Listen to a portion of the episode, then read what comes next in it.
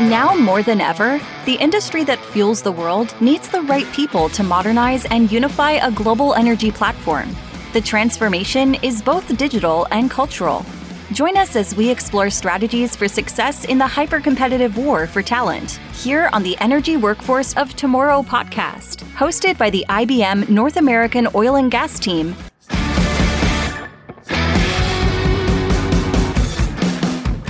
So, little about our sponsors, Ericsson.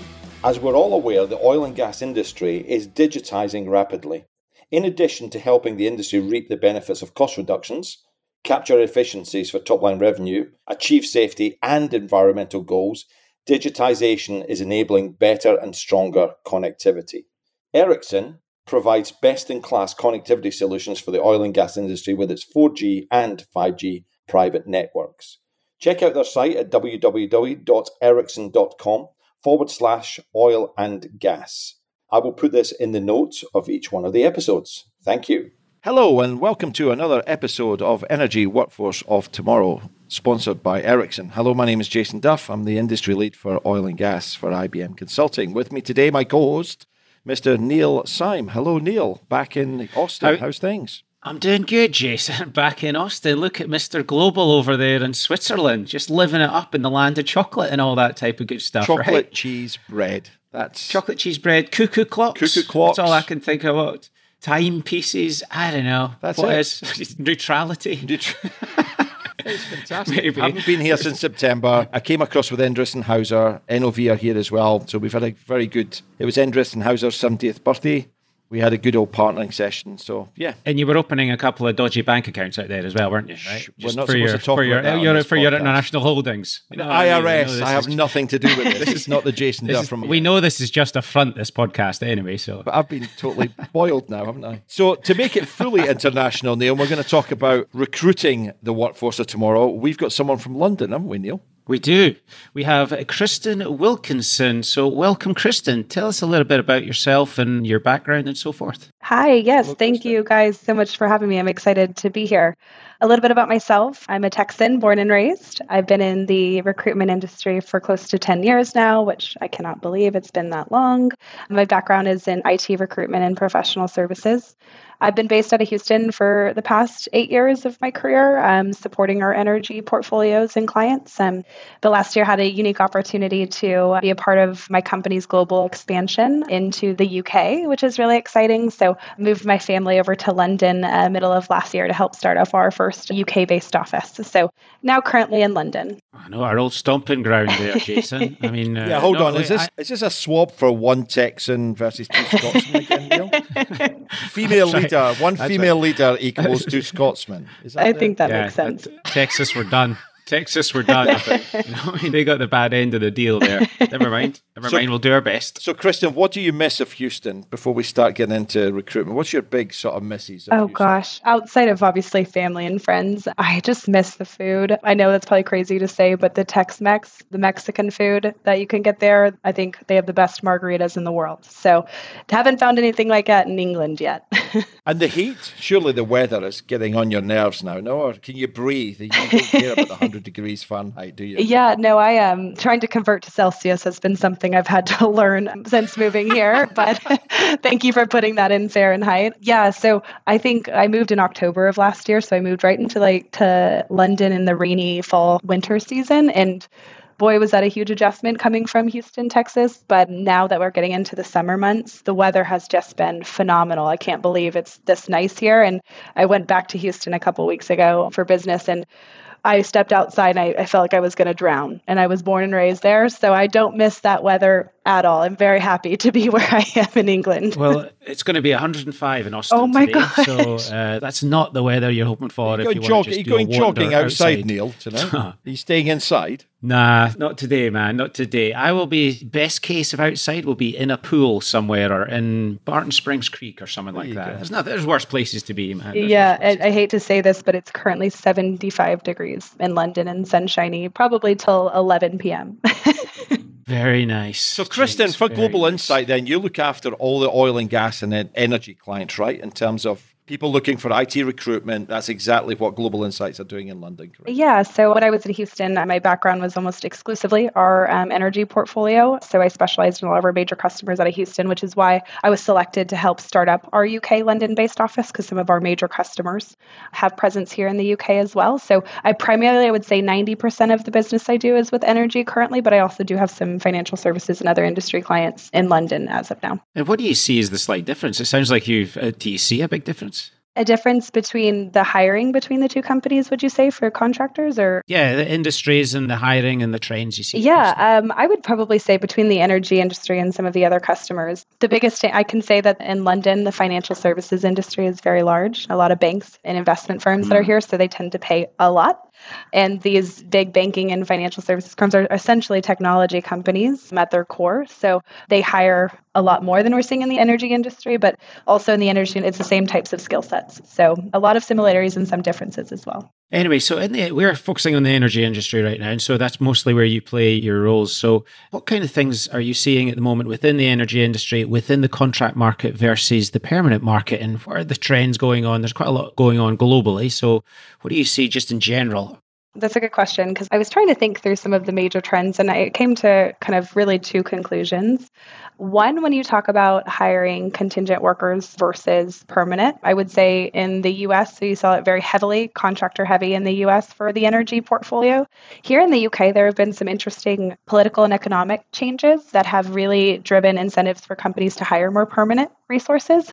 Like, for example, um, Brexit is probably something you'd probably want to talk about when impacting the contingent labor market just because before Brexit, these companies had the ability to go to any European market and pull this talent pool they needed without visa complications. And then IR 35 is also a very large player when it comes to the contingent labor market at AWR, which is agency worker regulations, which essentially protects the contractor to get very similar benefits as a full time employee. So I say all of that as these kind of political and government regulations are really incentivizing companies because it's almost just as expensive to hire perm here in the UK. So we've seen a major shift for one, just because of those challenges, to more permanent hiring but also as they scale and kind of really transform from, dare I say, an oil and gas company, an energy company, to more of a technology, a true technology company, they're really shifting the skill sets they need. And so focusing on having that knowledge in house long term and moving away from more professional services providers and really focusing on bringing that knowledge in house long term. Is it more technical skills or industry skills, do you DC Kristen? Is there any views of that one in terms of what the difference is? Yeah, so I would almost say a majority of the time that our clients come to us with requests, it's more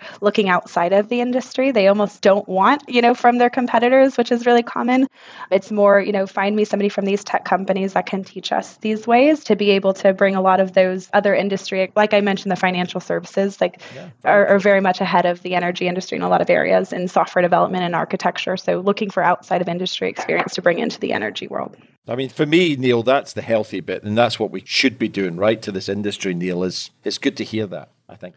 Bringing new ideas, bringing new experiences in, that's the type of thing that I think is very, very healthy. I'll be honest, in my role as the Shell lead account partner, I do see some of that, but often they just, they revert to form and just stick to, hey, has this guy worked in Shell before? Oh, wait, now he's got two years of Shell, three, four years ago, and he's, hey, let's get him in. It's like, all right, go for it. I mean, you're the boss. yeah, I do think sometimes you have, you know, high level conversations of where the company wants to go. And then when you get to like the day to day operations, you need the best person to fill the seat as quickly as possible. And I don't think in the energy True. industry that'll ever go away. No, I, I, understand it, right? Because you sometimes just need something done quickly. So sure. it makes perfect sense. And you need someone to get up to speed quickly. So that's the key. What's the difference between, is there any difference in diversity between the US and UK labour. Again, it's really interesting this. We clearly have an issue in the industry with diversity sure. generally, but anything to share on that one, Kristen? Yeah, um, I probably should preface that I've only been in the market and our doors open since January in the UK. So um, we have some yeah. market intelligence that we leverage. But from my experience and this limited experience, I would say I feel as if the US is almost a little bit further ahead and advanced when it comes to diversity and inclusion efforts. Interesting. So, in the UK and London specifically, especially since we can only really target the UK market for these companies, they're a little bit behind on getting really females or underrepresented populations into the STEM field as a whole. And so, a lot of what company, my company and other companies do are community outreach programs on how can we reach these underrepresented populations? Can we get into the universities to talk through career paths to show them that IT is not just for the guys and get them excited about the opportunities that are ahead of them? So I think we do a better job. There's always room for improvement in anything, but in our career, our community outreach across the US and getting those talent in, I think here um, we're definitely seeing something that we want to improve upon in the UK. Cool, very cool. And clearly, lots of Scottish people looking for roles as well. We've got very good skills. That's right. That's what Neil That's and I right. want to hear. Sought after. That does actually bring another question. So there's the male female angle, but there's also the race angle. There's also the LBGQT. Is that something that you see Yeah. as being a good mix or differences again across the country? Yeah, I think it varies. I would say for the conversations that I'm having with my portfolio of customers, it's more around the non white and as well as the women in the tech field. Those are two areas in the UK specifically that are a huge focus. I have had some customers, which I think is just such an amazing initiative, where their HR teams will put together basically a standalone budget that allows them to hiring managers to use this budget to be able to entice or, or get those underrepresented or those DE&I type candidates into these roles if we can't, you know, afford them or if they need more additional support. They have services in these companies to help these hiring managers learn how to hire and then how to train and how to get more opportunities and increase knowledge and training for these people to come into these new roles in IT, especially if they don't have the experience, finding new ways to get them interested, excited, and trained to be able to do the role they're looking to get into. That's interesting because the one thing I've seen in Shell is we're actually, as in my role again, IBM, is we are controlled to be make sure that we actually do have a diversification mm. KPI that we're measured mm-hmm. against, so that we are seen as not only ourselves but everyone we hire that's like a sub subcontractor meets those certain diversity criteria as well. So it's becoming such a bigger thing. I don't know if you think it's so is the trend on the way up for those diversification things, or are you seeing anything tangible, or is it still mostly yeah just talk at this stage? I think we're uh, from my experience is very much in the preliminary stage for a lot of these things. But I know for one of our customers, this actually putting together this DE and I organization that has that additional funding and resources to help these hiring managers educate and learn how to hire these types of skill sets. But again, I do think it goes back and forth from the US and the UK. I think the US, like for example, I don't, and maybe don't quote me on this, but I don't think there's a lot of diverse certifications in the UK for companies. So I have talked to some companies about how mm. to get some diverse certifications to understand their partners, to understand if they have any type of diverse spend, those types of things. Where in the US, it's there's a lot of certifications and regulation in areas that you can, you know, show your diversity. Even I think you mentioned Shell, even for Shell in the UK, that's not a priority or that's not part of their, you know, vendor onboarding list on their diversity requirements. So it's really just strictly in the US as of now. So from our experience and our conversations. The only other bit I was kind of interested in terms of that was around, I'll be honest, Kristen, I've got a couple of mates that are in the recruitment consulting business in, in oh, uh, London. Here, here comes moment. a sneaky question now. You didn't do no, this. it's not a sneaky question. It's just, it's just come to me though. I won't name names. I, don't know if they'll like that anyway. One's in Manchester, one's in London. I always think that they, they always give it the air of hugely competitive. Mm. Hugely competitive industry that can be a bit cutthroat in the internal office as it is, and everybody's got serious targets and so forth. Is that still the case? And have you seen a difference from the US market also? When you say cutthroat, is it internal quotas or what do you mean by yeah? Internal, a lot of internal. Lot of, we've got to make this. We've got to yeah. make this amount of sales. We've got to have this many, etc. And so yeah, they can rotor back to me just all of their different targets, how many they've got, etc. Sure. They ring the bell or whatever it is. Yep, we've got a bell. So. placed and all that. There you go. So that type of thing is that. Are you seeing? Well, it sounds like you're seeing something similar. What do you see? And again, you're impressed about the differences in cultures and so forth. Yeah, I hesitate to comment on that because I think each company has different requirements and different, you know, expectations of their employees. I think my company has always been. I mean, we're the second largest and recruitment firm in the Americas, and so we've always had pretty aggressive sales targets and quotas What mm. I should say for the UK is that we've actually, from some of the market analysis that we've seen, I think the numbers are actually a bit lower here when it comes to how many placements per year, either on a, you know, as an agency worker, contractor, or perm. We've seen that the market tends to be a little bit lower. It takes a little bit longer to to get these placements on board. But again, I think that could vary per company. And we're only eight months in. so I should tell them to stop complaining there. yeah, just get on with it. They've got it easy, it sounds like. no, I wouldn't say that. I just think, you know, as we mature, our company might get more aggressive in our targets. I, I, think, Kristen, knowing you and when you and I met four years when, ago when I came to Houston. Yeah. And I used to be recruitment a long, long time ago. Long, long time ago. Neil, I don't even think you know that. That's another story over a beer.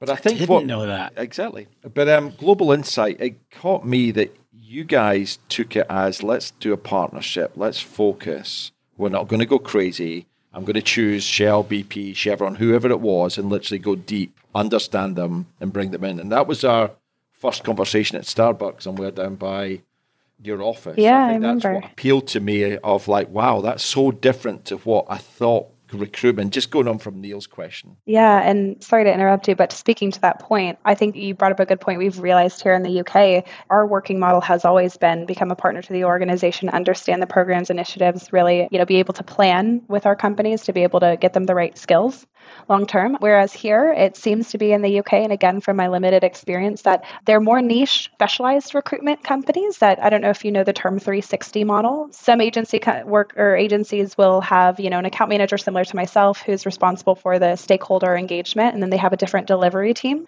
Whereas here in the UK, majority of the competitors that we see specialize in, for example, financial services, DevOps, engineering, and they have just their list of candidates, and they get onboarded to each customer for that one placement, and then they go find find, you know, another customer. Whereas our goal is to have a limited amount of customers, really only work with the majors and have, you know, large portfolios with them. So that has been something we're going on meetings here in the UK, it's almost been a little bit of the managers being a little bit surprised by that strategy. And that brings me to kind of my question on is the mode of engagement within the way that you communicate with some of the mm. energy companies. Has that changed any over the years? Or is it still all relationship based or no? You're finding it's pretty send a cv through an email they'll do like an ai check of words yeah. etc etc is that has things changed recently? Yes, I definitely think there has been more of a shift towards moving almost a little bit more away from the relationship and more into kind of transactional, which is not our preferred way to work, if I'm honest. But I say that, and you know, at a high level, that's the push to here. You know, now we have a you know a system that sends out recs, you submit candidates, automatically shortlists, and and I think a lot of line managers and hiring managers still see the value in having because you know when you have a product like people and your job is to help people find roles and make them career choices, it's very difficult to automate a lot of that stuff successfully. So I still think in the energy business, maybe more than some of the others, the relationship part is still so important to a lot of people. But it also, I do see a shift towards trying to find more automated ways to onboard and recruit. Kristen, another sort of feeding on from that, then we all know that oil and gas industry has had a bad name over the last couple of years. It's been tough on all of us. How do you see of the candidates coming through? Is it difficult to get them to attracted to the multinationals and national oil companies? Do you feel that when you're interviewing, or because they've got a whole choice? yeah, that is a big issue, right? Yeah, I almost hesitate to answer that question, but I was moving um, to the UK. Go for it. We're all friends okay. here, Krista. Absolutely. In Houston, I would say, from my experience, people wanted to work for the big energy companies. They were excited. They had the good rates, you know, the good projects. They were really excited to be a part of that. Moving here to the UK, the climate is a little bit different. Where, for example, I just was riding on the tube, I think, uh, you know, a couple days ago, and there was a stop shell with a big X through it on one of the tube stations. So, uh, talking to the candidates, I've had more candidates disinterested once I tell them the client's name I think more of how to combat some of that stuff. And I even had one gentleman ask me how I could live with myself for um, working to support how could these. you live yeah. with yourself, Kristen? How dare you? no way. I hadn't received that type of feedback really all that often in Houston.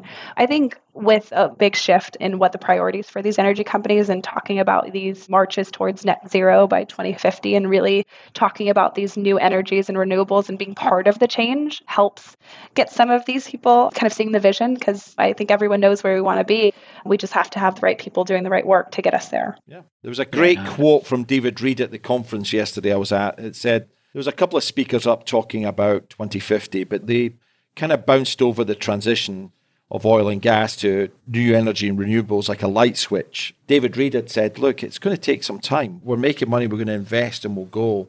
But if you're going to change, the people that are going to do it is oil and gas. Look what we've been able to do the last 30 years deep sea, subsea, everything that we can do now with the technology, up drilling in the Arctic, etc. The technology, when the investment, if we just reinvent ourselves over the time, we'll be able to go with it. I think it's taken these stories. You have to share the stories. Out. My best project was 2002 in Vietnam, in Ho Chi Minh, with Petro Vietnam, BP, and Statoil. When Ho Chi Minh, during the dry season, power would go out because they would rely on hydropower. BP, Statoil, and Petro Vietnam found gas 330 kilometres off the coast. We got involved in doing the maintenance system, the finance systems, and processes of setting this up piped it into Ho Chi Minh, and now today, you know, there's no more relying on hydropower. It's those types of projects cool. that we need to get out as an industry, I think, and show off you can be involved in fantastic sustainable programs and part of this transition from oil and gas to energy. And we will need these skills. That's the bit that worries me, Kristen and Neil, is we will need these types of skills and these people to not just go to banking, distribution utilities, but to come with us. That's the big other issue I've got, Neil. Yeah, no, I hear you. And every industry often has its problems a little bit, but there's only one way to fix it, and that's get in there and actually make something better from it, right? And I think hopefully, certainly some of the European oil companies are certainly kind of championing a bit more of that. So hopefully that rhetoric will change a little bit going forward. If I may shift gears a little bit, I did actually want to ask about. So this is we've kind of talked about your role, sure. Kristen. But I wanted to talk a bit more around so, for the people that are actually sending their CVs to you, how are they going to be successful? What makes a good CV? What makes a good, I don't know, maybe it's the CV plus relationship. Maybe it's the, you know, what is the thing that tips people over the edge so that they can get into the energy industry, assuming they listen to this podcast and say, you know what, they're right. We should get into the industry. How do they go about and position themselves correctly? Yeah, that's a great question. I think it varies by skill set and opportunity. But for my recruiting team and our delivery team, what we really look for through CVs for our energy companies is one, I hate to say it, but non industry experience coming from some other field to bring some almost you know different thoughts and views. Two, we look for somebody who's interested in that um, that march to 2050 to net zero because the last thing you want to do is get somebody who's really technically strong on an interview and that's something that they struggle with the ethics or the values or the behaviors of the company that we want to make sure those align with the company. So that's something we definitely pre-screen is to make sure that they're good with those type of requirements in the company's initiatives um, and then two, I think it is being connected and networked and being staying up to speed on kind of some of the new technologies. I mean, I had somebody in an energy interview talking about crypto technologies and blockchain and potentially how AI could get involved in some of these conversations, which, you know, again, probably buzzwords, but those are things that seeing curiosity and excitement about other industries and how it could bring value to energy is really what I see that makes just a software engineer or an architect or a BA or program manager and helps them them stand out across other candidates the analogy of taking someone on to mow the grass versus getting a NASA sort of scientist, etc., or a, go to the moon, etc. How do you deal with that in terms of asking too much, not delivering? Is, is there any issues that you see in terms of any difference or in the industry? Yeah, when it comes to recruitment, I think that happens more often than not. You know, expecting a high level skill set, but then giving them programs or projects that maybe won't challenge them or give them the opportunity to use it. I, I could cite an example I had this morning with one of our customers, and we're recruiting for some data engineers to do some ETL data pipeline builds for one of our customers. And truly, when you hear the scope of the work, it's just SQL development. They just need to do SQL development. They're not really touching the ETL pipelines, the new technologies. So we see that struggle sometimes where candidates are no longer interested, even though they said this is what we need in order to the job, but you don't really need all those things to do the job. You need somebody who can do this job right now, and they will need to be interested and excited about it because you don't want to put somebody overqualified in a role and not be able to give them challenging work. If that answers your question.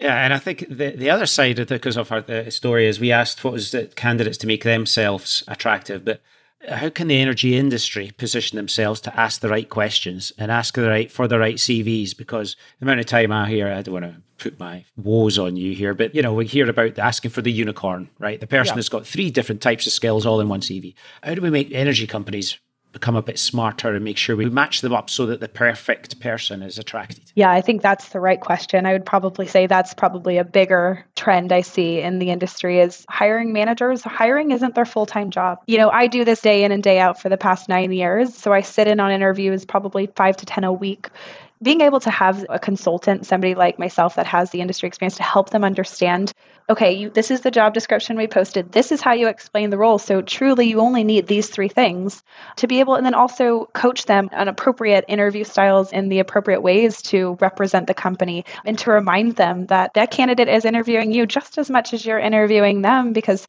so often I get off of an interview and my manager's like, fantastic, get them started next week. And I come back and I'm like, you didn't show any personality, didn't share any benefits of the company. You just really hounded them with technical questions and then you're out the door. So trying to remind and coach. And I really encourage every hiring manager to have somebody that they can speak to about this, whether it's the partner or their HR team, to learn how to incentivize those people and, and also sell the company and yourself in the position to the candidates as well, because so often that's kind of a miss for a lot of hiring managers in the energy suit world as well. Are you guys using a lot of data and AI now then? Because in my old day, the biggest thing was sales are a tracking device to make sure that there was only one or two people talking to the client. Now with all the data, etc., it should be an easier, hopefully, an easier job to match. You know, the personality of Neil Syme. Maybe we shouldn't talk about the personality, but the personality of Neil and what he's looking for and what type of skill he's got. That should be an easier match, right? It's such a good point. The software and technology in the recruiting industry is exponentially changed over the past two to three years for the better. I would say now our technology in our company like auto populates. You know, if let's say I know Neil hires software engineers with a skill set, when I tag a meeting with Neil, automatically I have CVs in my inbox that match those skill sets or programs I've typed in to what type of roles or what type of projects they have coming up. So a lot of, and even where our company has just rolled out a service for our customers, well, now they don't even have to engage Insight Global uh, representative. They could go straight to our website, type in data engineer, and it'll populate CVs and they can almost do their own search at a cheaper cost. And then they say, I want to talk to this person. And then we have a delivery person that just sets it up. So it's phenomenal. And I think in seeing the stuff that we're prototyping, and I don't know about other companies, but I think it'll be the resume to hire process will be a lot quicker over the next couple years. See, Neil, I'm trying to get you a job here. That's what I'm trying to do here. Thank you. No way. I think this podcasting gig will last forever, right? there's no need to worry. That 250 that we don't get, Absolutely. you know, I mean, that'll keep me good for a while. Rosie. That's right. I do have a question about because I do want to know where next, though. If I think, Jason, you just did a podcast on generative AI, I think about how that could impact, or just AI in general, how that could impact the writing of CVs, then the interpretation of CVs, the all of that type of stuff. What do you see coming up next? That's a great point. To be honest, I'm not sure because I think you're right. I have, you know, somebody sent me a cover letter the other day that was written by AI, and I only know that because they told me that. Really? I also do see some job descriptions that people have talked about putting into AI. So I'm not sure. And I think a lot of industries don't know how it's going to disrupt them. But I think in some capacity, it's going to be very, very helpful because there is a lot of manual processes to recruitment and hiring, but there's also such a personal touch in this industry and specifically what we do that somebody still needs to vet them put them through the screening process check the reference do these things that we feel you know to ensure the candidate meets the qualifications. So to be honest i have no idea. We'll have to see I hope it doesn't get me out of a job. that's the thing. Well, it could get us all of our job. That's the problem. yeah, let's right? not, we, let's not talk about like, Sure, yeah. that's, right. that's right. Look, I think it's super interesting because CVs sound like a very obvious place to start for a generative mm. AI piece, but you'd have to make some truth sure. in it. Clearly, if the guy's going to turn up and do the job, it couldn't just be a perfect CV. I don't know. I think personally, I don't know because Jason, you were on that call with the generative AI guys. Did you see anything going forward and how that changed the workforce that would impact the? Yeah, the they, were, they were talking massively. Model? I think it was more technology and people taking more of the administrative work away and really focus and then using the automation and then really homing in on certain skills. So it'll be more technical skills, but I think the roles will become really, really clearer and more precise of what we're actually asking for. There was a question on will we see a reduction in the resourcing, but then I don't think we will because it'll just shift to something else. It'll be the new technology that we'll be ah, actually oh, implementing like we've done. Hey, Chris, I mean, talked about that for automation. Never yeah, worked. It never absolutely. worked out with automation. We got more and more people in jobs. So absolutely. Yeah. Sorry. Go no, on, Kristen, what would you? I mean, advice for new starters. What would your you know, a young Jason and a young Neil. It's a long time ago, but let's just imagine we're young. It feels good.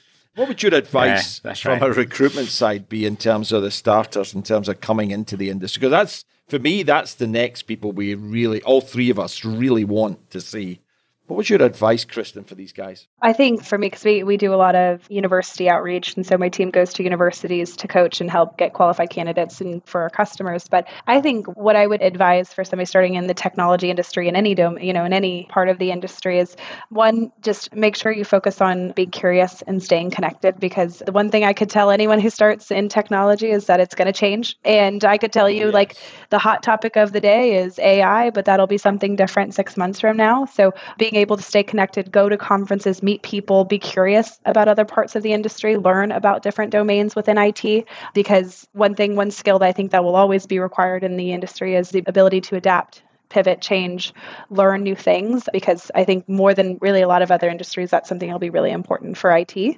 And then just on a personal level, I always like to tell people from my experience, making sure you vet the company you work for and ensure they have the same cultures and values that you do because you're going to spend so much of your life with these people around you. And so you want to make sure these people are positive and have growth mindsets and bring you up and help you grow personally, professionally, and financially, as opposed to just staying stagnant or not helping you progress. So for me, that was some advice I received coming into the workforce, and maybe not as long ago as you guys, but. oh, oh, where, where did that come oh, from? Coach, I am just well, kidding. Yeah. Stop the recording, Jason. This is over. Do you know this is only coaching um, for Neil and I for our next jobs? That's all we're doing, Chris. We're actually not going to publish this. Right. I'm just kidding. That's but, right. I was going to have one question, which is Are you finding anybody that wants to never be a permanent employee nowadays, but as they start their career, they only want to be temp because they want to have that different dynamic relationship going through in their career? It's not something I ever yeah. really felt when I was growing up. but it's happening now. Yeah, lifetime consultants. There is a huge population of the labor market that really enjoys setting their own hours, working on projects they want to, getting the diverse experience, working with different customers, different processes. So we work with a lot of, we have a what's called a rehire and engage program where we identify resources like that so we can help find them projects with the next customer. So I would say there's a big shift towards not wanting to stay career, especially as you probably seen in the industry. People don't tend to stay very long at the same company for you know, like they used to in the old days, sure. you know. So since people tend to be a little bit more job hoppy in general, these career consultants that, you know, create their own companies and their job is strictly, you know, not interested in full-time benefits. I think there's a real value to those types of resources as well. It's funny, isn't it? Because I've been 25. This is my 26th year in IBM. My goodness, 26 bloody years. Jeez. Let's not the Neil. how many years I'm, in IBM? Ten. Me, seven or eight. Seven. Seven or eight. I'm a uh, youngster, remember? You are a youngster. So, yes, you are a youngster. Kristen, let's just stroke him a little bit and call him a youngster for this one. But I don't right. think we're going to see lifetime people either. It seems to, I was looking at some CVs last week and people were moving generally every four years. I mean, again, very generic. And there was the Jason Duffs or Neil's been ever, but the younger ones seem to be four years and rolling, four years and rolling. Is that what you're seeing as well, Kristen? Generically. Generically, yeah. One of the market intelligence companies that our company worked with, they did a little, it's not called a TED Talk, their version of a TED Talk, and they talked about how to sell against you know the term job hoppy and the value that yes. a, you know somebody has that has moved around roles. And they actually kind of showed the value of saying somebody shouldn't be in a role longer than three years. And they were saying we almost encourage people at three years if you aren't doing something different you're stagnant. And so they say you should look for somebody that's looked three every three to four years for new roles which and that could be in the same company you know take on a different project or a promotion or move to a different team. It doesn't have to be necessarily go to a whole new company and start a new career but they were actually selling the value. And it's something I've used in conversations with hiring managers now to say, hey, yeah, this is the trend. And this is what, gosh, I'm a millennial. So what is that, Gen X? That's what they're being told in their classes that, you know, you need to continue to evolve and change. And it's not as, you know, respectable to stay in the same job for your entire career. So it's kind of a little bit of a mind shift change. And, and especially some of those hiring managers that have been with the, the same company for so long to help them see the value of that as well. Neil, I think there is still a job that you and I can go to. I think, Kristen, I'm warming up that I don't think she's telling It's us. retirement golf. Retirement golf. Maybe that's the next podcast. Sorry, Jason Neil, I can't help you. It should really be retirement right. golf. Your past help. Thank you. You can read some CVs Right. if you want before the AI comes in. That's right. That's right. Program the AI for a wee bit. Anyway, I think we're almost at time here, Jace. I think that's Absolutely. been absolutely, Kristen. That has been absolutely fantastic. What an insight into just the temp and the labour market, etc., and how it compares to the Permi and and just your world within that, and also with the UK and the US thing, which actually I was shocked by a few of your responses. But there you go. I would have thought it might be in the other way, the ding dong, but that just shows you. And Chris, the other thing I would offer is we've got Western University from Colorado, I think, in a couple of weeks' time. And some of the other universities will reach out to. I don't know if you or your colleagues would be interested in Global Insight, but I think that would be a great one as trying to put, as we do more and more of these, trying to get a couple of people with different angles so we can have a bit of a debate on. As I think, Neil, you brought it up. What does the uh, industry need to do more? What do the universities need to do more? What do we need to do as consultants?